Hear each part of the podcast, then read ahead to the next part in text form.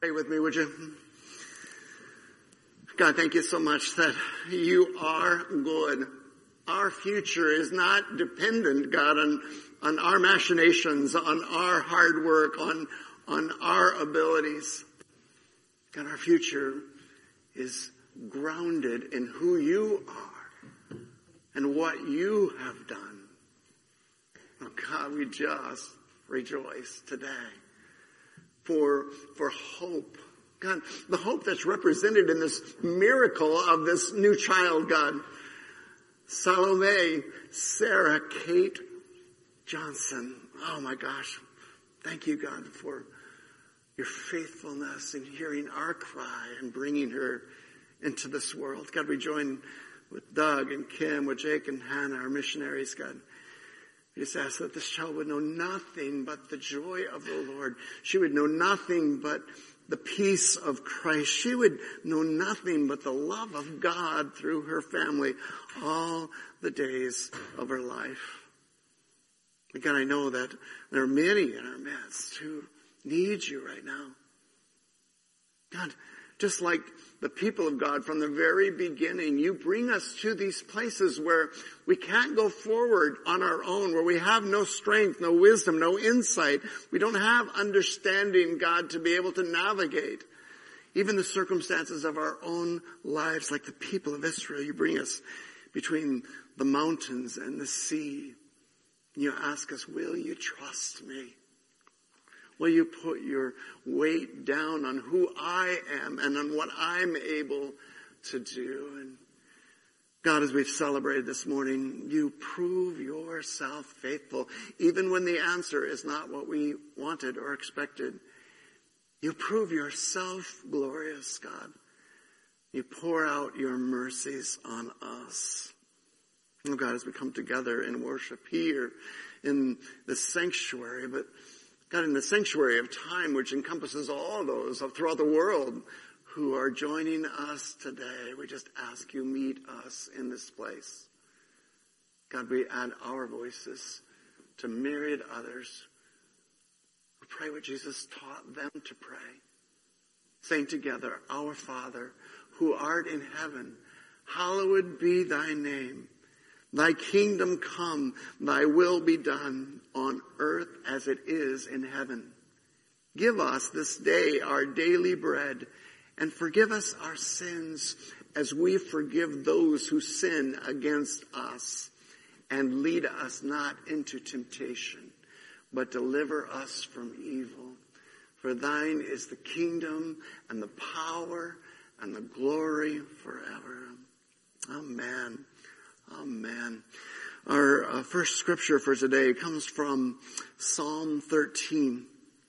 I invite you to turn on your phones or in your Bibles or in your scrolls, whatever uh, tool you're using to access God's Word today, to Psalm thirteen, if you would. While you're turning there, I have to confess that um, I was one of those who thought um, this um, pestilence would be over in a month, maybe two, right? Do you remember? Oh, by summer we'll be back together, right?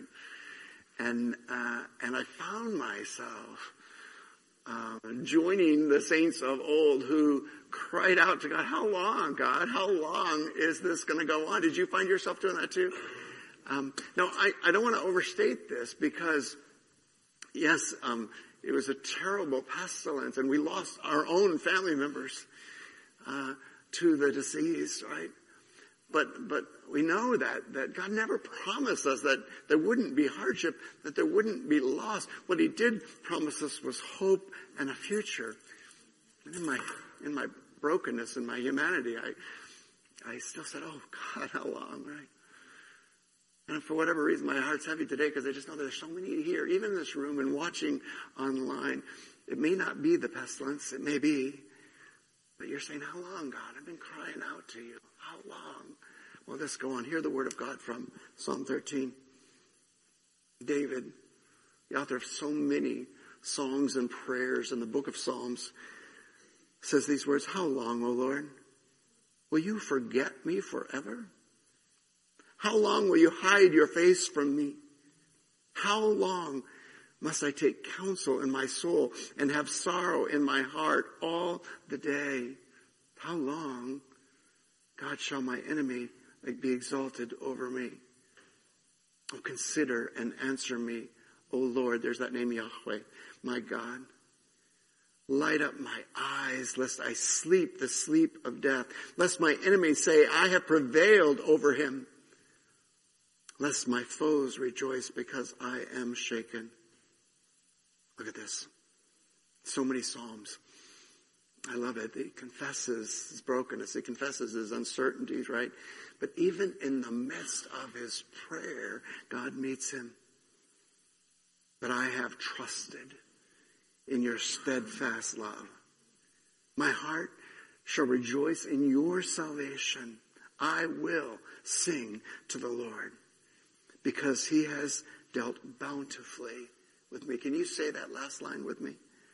I will sing to the Lord because he has dealt bountifully with me. The very word of God. Oh, thank you, God. Uh, turn with me now, would you, to our passage for today. It comes from Daniel chapter nine. We we spent um, most of our time last week in the first half of Daniel nine, that, that astounding prayer, that astounding identification of Daniel with the people of God. There's so many powerful lessons in there.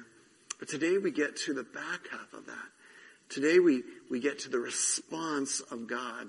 I'm going to I'm going to, because of time, I'm going to read just the first few verses of that response, but we will cover that together. Many of you will cover that in your small group studies this week.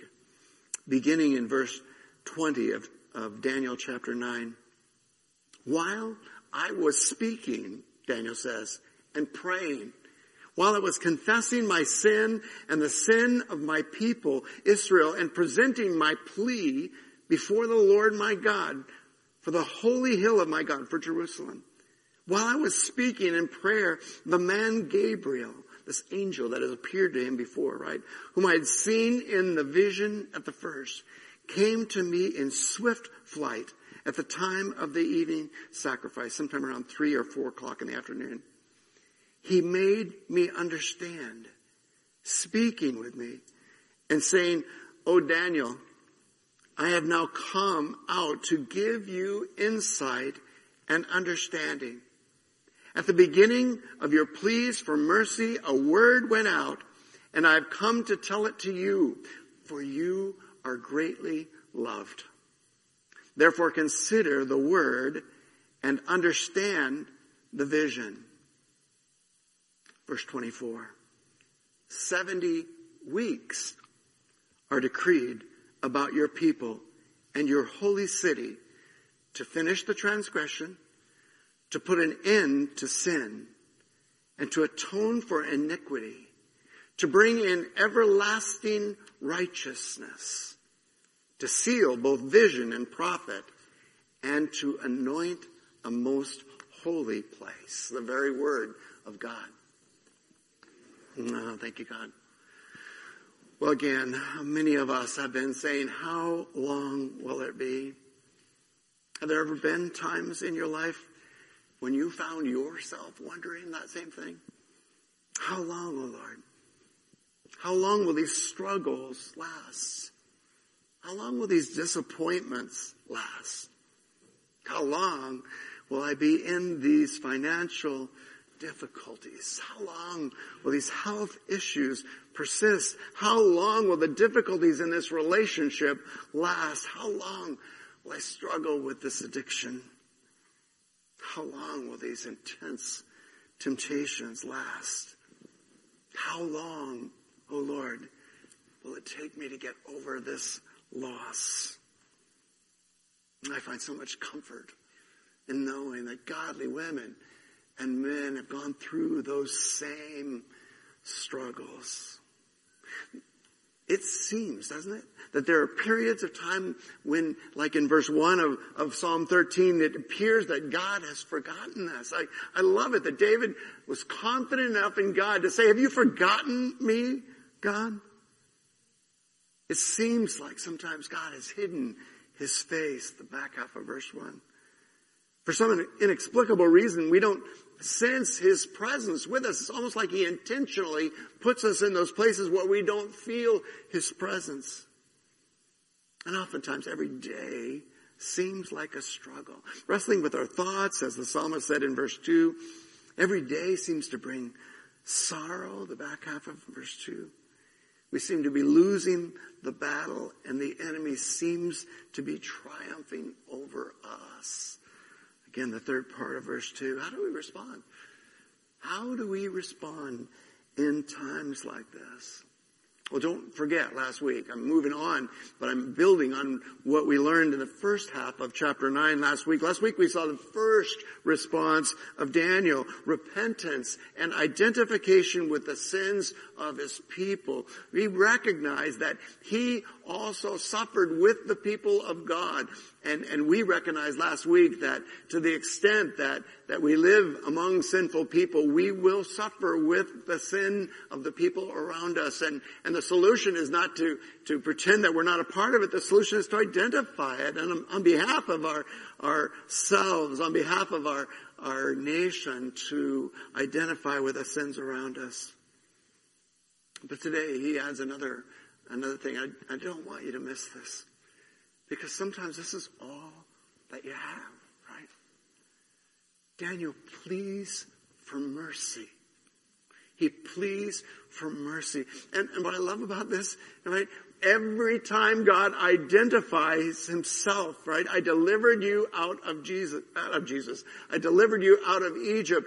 I, I am a merciful God. And, and when Gabriel shows up to Daniel, the first thing that he says at the beginning of your pleas for mercy, God heard. God heard, right? Well, what are these pleas? I want to just accent for a second. They're, they're pleas for yourself. You can cry out to God and say, like, like so many who came before Jesus, oh, have mercy on me. Have mercy on me. Don't hesitate to pray for yourself. Plead mercy for yourself. One of my favorite Psalms is Psalm fifty-seven. I have this privilege of, of working my way through the Psalms every month. And, and, and it's gotten to the point where, um, as I anticipate the numbers, I read five of them. And as I anticipate the numbers, then, then, um, the words come to me. And Psalm fifty-seven says, be merciful to me, O God. Be merciful to me, for in you my soul takes refuge. In the shadow of your wings I will take refuge till the storms of destruction pass by. Psalm fifty-seven, one. Don't hesitate to plead for mercy for yourself. But I want to invite you to extend this as well. Plead for mercy for your family, right? Plead for mercy for your family as well. Remember that? Uh, I, I love that about um, about Job, that he pleaded for his family, and he even prayed for things that he, he said, in case they have messed up, God, he pleaded for them.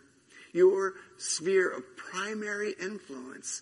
I know, I, I, like you, want to want to uh, impact the world around me for the kingdom of God, but the primary place of worship, excuse me, of influence is in your own family. It is in your own family.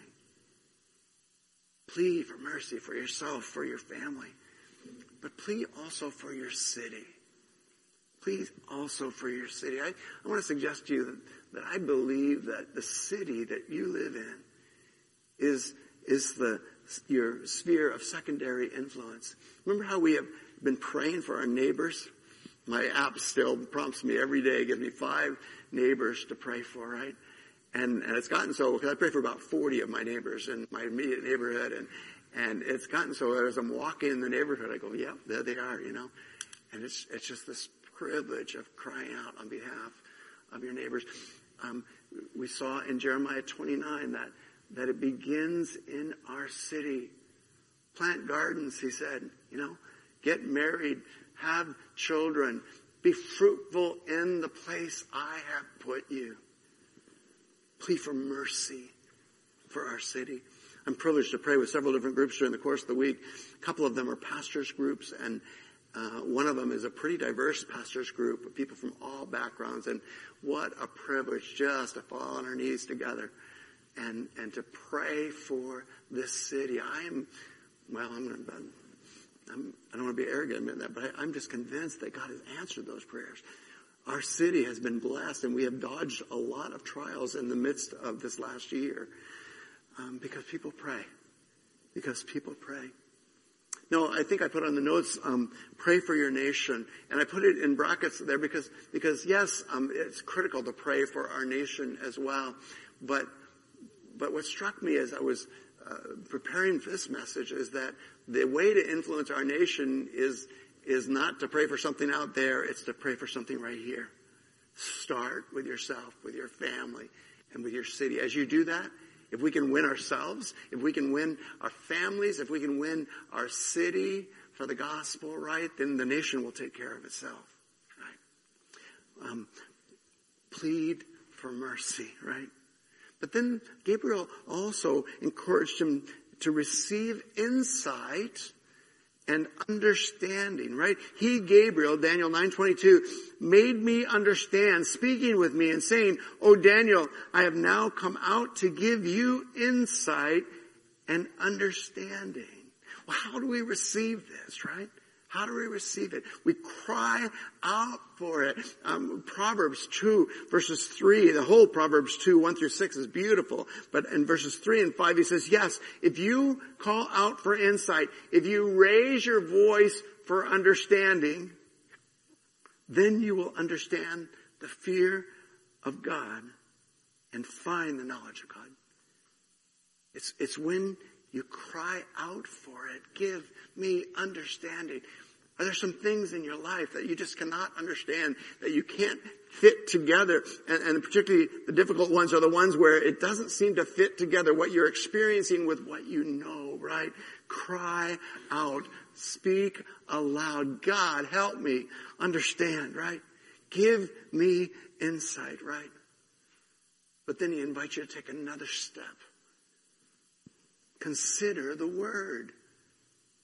How many times have we cried out for something that God has already spoken to us about, right?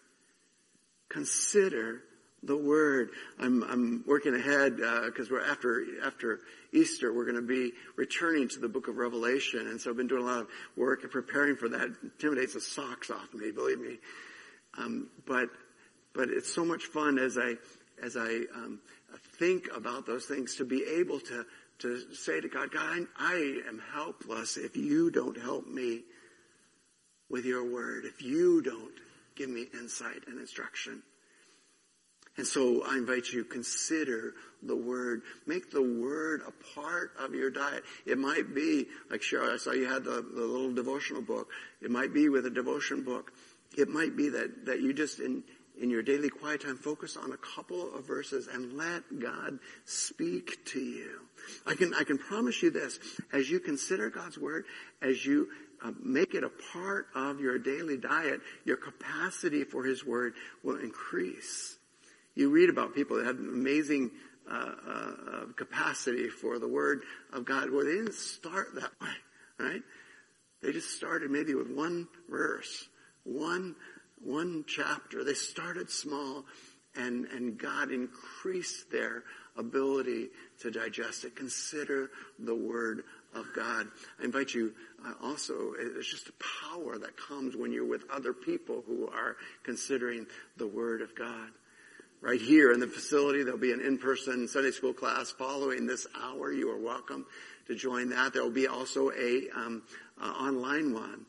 And, uh, and if I finish on time, we'll get you guys home in time to get to those, to the online one. But, but, um, there's several during the week. Join with other people. Um, think about with your family. Hey, let's just look at this passage together. What do you learn about God? What do you learn about people from this passage? Would love to help you deepen your experience of the word of God. So Gabriel says, cry out for this, right? Consider the word. Understand the vision, right? Understand the vision. Note that I didn't say, try and make the vision fit with your understanding. I didn't say try and make the vision fit with current events. I said try and understand the word as God gives it to you. Let's use the seventy weeks of Daniel as a as a sample. Can we do that?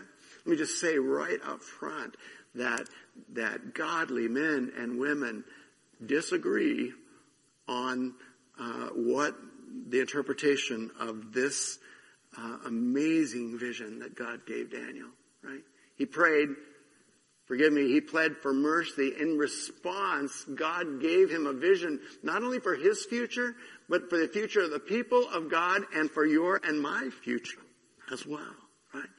God answered him far above, but as in previous visions, he was overwhelmed. He sought to understand. There are pieces of this puzzle that are not in place yet, and so when we try too hard to squeeze them all into what we think we know, we can we can uh, end up going down a trail that that later uh, we realize was not the plan of God.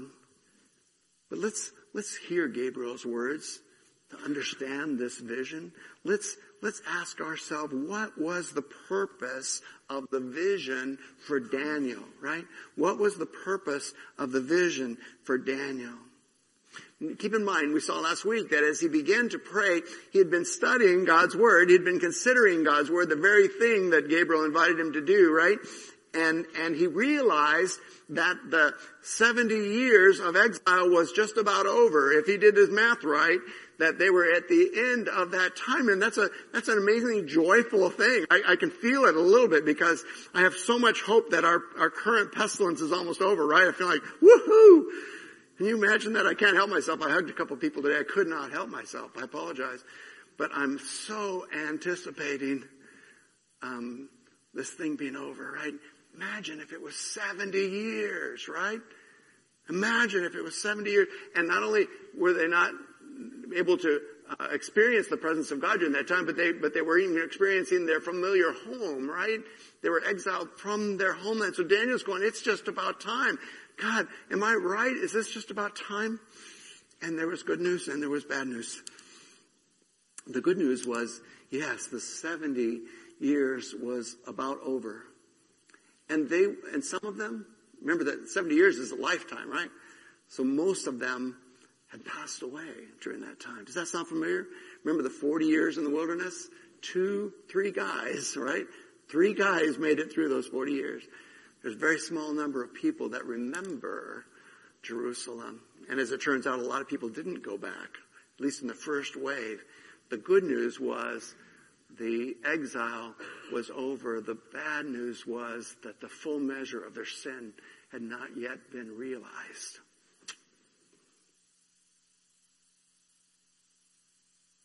I've said so many times that this is, we're exactly where Daniel is, right? There's good news, there is hope, there is also hope. But know this for certain, beloved, and this is Dave now, not Scripture, that the full measure of our sin has not yet been realized. It's going to get worse before it gets better, right? Praise God. He's not dependent on our faithfulness, right? Praise God. Our future is dependent on His faithfulness. But He is just as well as merciful, right? And so He says to Daniel, and this is the confusing part about this vision, He says, now seventy weeks. You know, well, I can do that. I did seventy years. I can do seventy. He's not talking about weeks of days. He's talking about weeks of years. You remember that they had seventy years in exile because they did not keep the sabbatical. Every seventh year, they were supposed to let the land lie fallow. They were supposed to spend a year trusting in the faithfulness of God, and they did not do it. And I'm not going to throw stones because I have not done it. I've known this for thirty years. And the amount of faith it takes to stop what you're doing and just rest in the mercy of God is an incredible amount. You know it because you try and do it on a weekly basis, right? Sabbath is an expression of sabbatical as well. And it's how, how, how does that work for you, right? How does that work? It's hard, isn't it? It's hard. And so the seventy years of exile were a result of their lack of faithfulness in keeping the sabbatical years, so they paid for them seventy times, right? But in those seventy years, they still didn't repent They still didn't change their hearts. And so God says, yes, yes, some of you will go back. Um, it'll be nothing like you were expecting. Um, now seventy weeks of years, or if you do the math, four hundred ninety years are set apart uh, for the purposes of God. You are not there yet. Now, I have a hard time thinking seventy years in the future. I mean, our country is only, what, two hundred some years old, right? So, so four hundred ninety years, God says to Daniel, before these things will be reconciled, right? What will happen? Six purposes, he says. I know that you're thinking, tell me when this is all going to happen. You're, you're asking Dave interpret this vision as a prediction, right? But I, I don't want to think about predictions right now. I want to encourage you to think about purposes. I want you to think about the purpose of God, because that's what Gabriel says clearly to Daniel. And there's three coming from a negative perspective and three coming from a positive perspective, right? What will happen in these next four hundred ninety years, and, and this, by the way, is happening and at eighty, excuse me, B C five thirty-nine B C. And so what's happening here, he says very clearly, right? From, from the um, moment that the word goes out to restore and build Jerusalem to the coming of the Anointed One, he says, for these next four hundred ninety years after the word goes out, to restore Jerusalem, not to return to Jerusalem, but to restore Jerusalem. Most people think that happened in four forty-five B C. From the moment that that goes, that word goes out, six things are going to happen. Transgression is going to be finished. Remember, the whole reason they're in exile is because they walked over the line. They crossed the line with God. Six purposes: to finish transgression, to put an end to sin, right? To put an end to sin and to atone for iniquity. Wow. And then he says three positive things: to bring in everlasting righteousness, right? To seal, or in this case, not um, not like the like the visions, to seal it and hide it, to, to fulfill both vision and prophet, to fulfill this vision and you, Daniel, as a prophet, right? To anoint, and we're very careful here, a most holy, and then the word that's used right there, right? The word that's used is place in your E S V Bible, but it's a word that could mean a place or a thing or a person, right? To anoint a most holy, most holy, I'm going to say person, right? You're going to be um, really tempted, and there'll be many people who put it in a nice, neat package for you and tell you that on this date, these things are going to happen.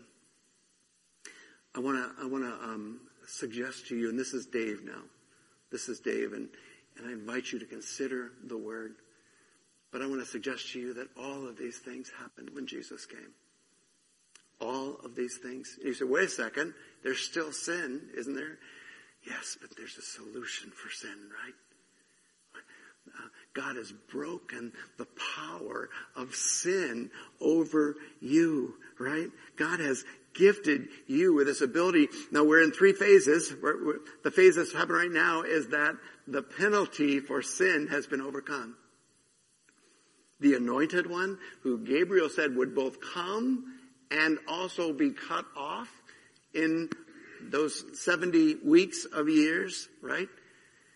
If you take Nehemiah's um, uh, call to go and rebuild Jerusalem now, not just the temple, but to rebuild Jerusalem. Um, I'm, I, I'm stumbling as I say this, and I'll explain why. Let me get it out, and then I'll explain it.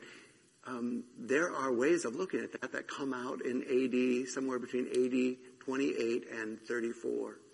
I'm going to press pause and say the Hebrew calendar is an amazing thing. It is incredibly complex. They didn't have a Gregorian calendar, right? The, if you Google Hebrew calendar and, and watch the complications as they try and manage a year. But even taking just an average, saying that every time spring came around, so an average of three hundred sixty years, uh, which is what the Hebrews tended to do, um, it appears that it comes out right at the time of Christ. And I believe when we get to heaven, we're going to see the exact things. Chad, you and I have talked so many times about, remember the sacrifice of of uh, Isaac on Mount Moriah. And I just I just feel that we're going to get to heaven and find out it happened exactly the location, the exact spot where Jesus was crucified, right? We're going to get to heaven and find out the exact beauty of God's timing. But what what we have to wrestle with here is that we've seen in Daniel now a pattern as well as a promise, right? God, God's promises have proven true, but he also has revealed a pattern.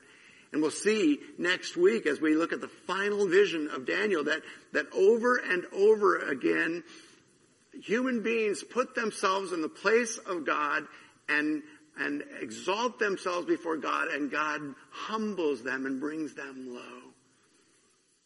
I, I want to just invite you, resist the temptation to, as as um, Luke wrote, uh, Jesus spoke in, in Acts uh, chapter one, to know the times and the dates, right? Forget the times and the dates. Understand the purposes. Because, beloved, if in fact these things are true now, then you and I are living in the kingdom of God right now, right? If, remember we saw from Psalm ninety-one, from everlasting, I'm going to do it your direction so I can, from, from eternity past to everlasting, eternity future, you are God, right? So, so, uh, we, We understand that there is a time when the fullness of God will come in. What happened when Jesus came was that eternity future intersected our reality. And, and every person who comes to understand the saving grace of Jesus Christ no longer waits for the kingdom of God. But the kingdom of God has come. Now we are on his side. Now we are partnering with God in bringing mercy and justice and grace to a world that so desperately needs it, right? So the most common understanding, the one that in our culture is mostly propagated, is a future one, that this last week of Daniel will happen sometime in the future. I want to suggest to you that, that they're not wrong and that there will be an Antichrist coming. We will study that in depth in Revelation. But if you miss the fact that the kingdom of God has already come in Jesus Christ, then you're missing everything. You're missing the grace that is yours. You're missing the answer to your prayer for mercy, right? You're missing the opportunity that God has placed before you to be his partner in ministry. So let me crank this up. What, what is the purpose of the vision for us? The kingdom of God has come, right? The kingdom of God has come. I want you to be free from the insatiable desire to predict, right? I want you to be free from that. I want you to live into the reality of God's grace and mercy right now. So, so three powerful things for us, right? Plead for mercy, right? Receive insight and understanding. But I love this about Daniel chapter nine. Know that you are greatly loved, right? Know that you are greatly loved. At the beginning of your pleas, Gabriel says, at the beginning of your pleas for mercy, a word went out, and I have come to tell you, for you are greatly loved. You are, um, Pastor Dave, you don't know me, right? You don't know what's I've done. You don't know the things that have been done to me. All my life I've been told that I was not worthy of love. All my life I have felt that I was unworthy. God says, I created you in my image. You are my precious daughter. You're my precious son. And you are greatly loved. How can you say that, Pastor Dave? How can you steal a verse out of Daniel and claim it for, for us right now? Because in, in the New Testament, in John three sixteen, we read, for God so loved. Yeah. That has incredible ramifications. It means that our enemies, uh, the people who are totally opposed to the things of God, he loves. But today, I want you to understand that even when you were his enemy, he loved you. And now that you're his friend, now that you're his friend, he wants you to know that and to live out of that identity. You are greatly loved. Greater love has no one than this, Jesus said in John fifteen, that someone laid down his life for his friends. Would you come on up, worship team? Greater love has no one than this, that someone would lay down their life. That's the definition of the sacrificial love, the agape love of God. Well, why, why was Daniel loved by God? I realized I didn't pull this thing out. Was it because uh, of his good works? Was it because of his nature and character? I want to attribute all those things to Daniel. I'm just astounded by this man, right? I want to attribute him. I want to put him on a pedestal. But here's the reality. Daniel was just like you and me. He had his good days and he had his bad days, right? He had those days when he felt the power and presence of God. And he had those days when it felt like Psalm thirteen, that God had forgotten him, that God was far away. We don't keep God's commandments to be loved. That's performance-based love, right? That's the lie that the world wants to tell you. If you only live a perfect life, then God will love you. No, no. We keep God's commandments because he loved us. We do it as a love response to his grace-based, not performance-based, his grace-based love. Oh, beloved God. God loves you more than you could ever imagine. And there is no condemnation for those who are in Christ. So let's live into that future. Can we? Let's not try and put times and dates on stuff. Let's live into that future. And then should we be alive when, when the fulfillment of, of this prophecy and Daniel chapter nine comes true, we'll be all right. We will be okay because we will have found our identity in the love of God expressed in the kingdom of God. And Jesus wanted us so much to understand that and to know that. That's why I think he gave us this reminder, right? What is this bread? It is the body of Christ given for you. He lived this human life that he's asking you to live in, in a way that you and I haven't. He honored God. And when we remember his body given for us, then God, God gives to us the righteousness of Jesus. None of us are righteous. No, not one, right? But Christ is. And then we remember him in the in the blood, symbolized by the Jews here today, right? The life is in the blood. When Christ gave his life, it was as if your life was offered instead. As Paul would put it in, in Galatians, I've been crucified with Christ. It's no longer I who live, but Christ who lives in me. On the night in which Jesus was betrayed, he took bread. If you struggle with this, know that I'm struggling with it too. Take off the, just the top layer, if you would. He took bread, and when he had given thanks, he gave it to his disciples and said, take, eat. This is my body given for you.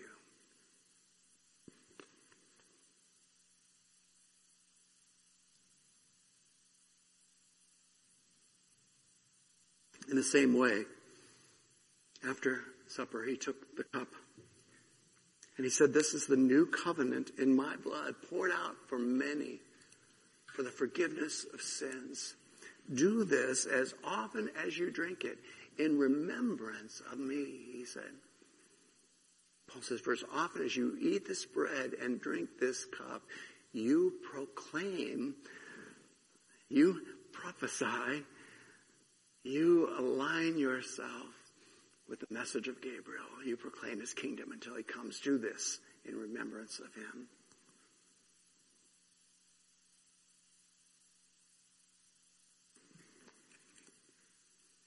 Let's worship him together, shall we?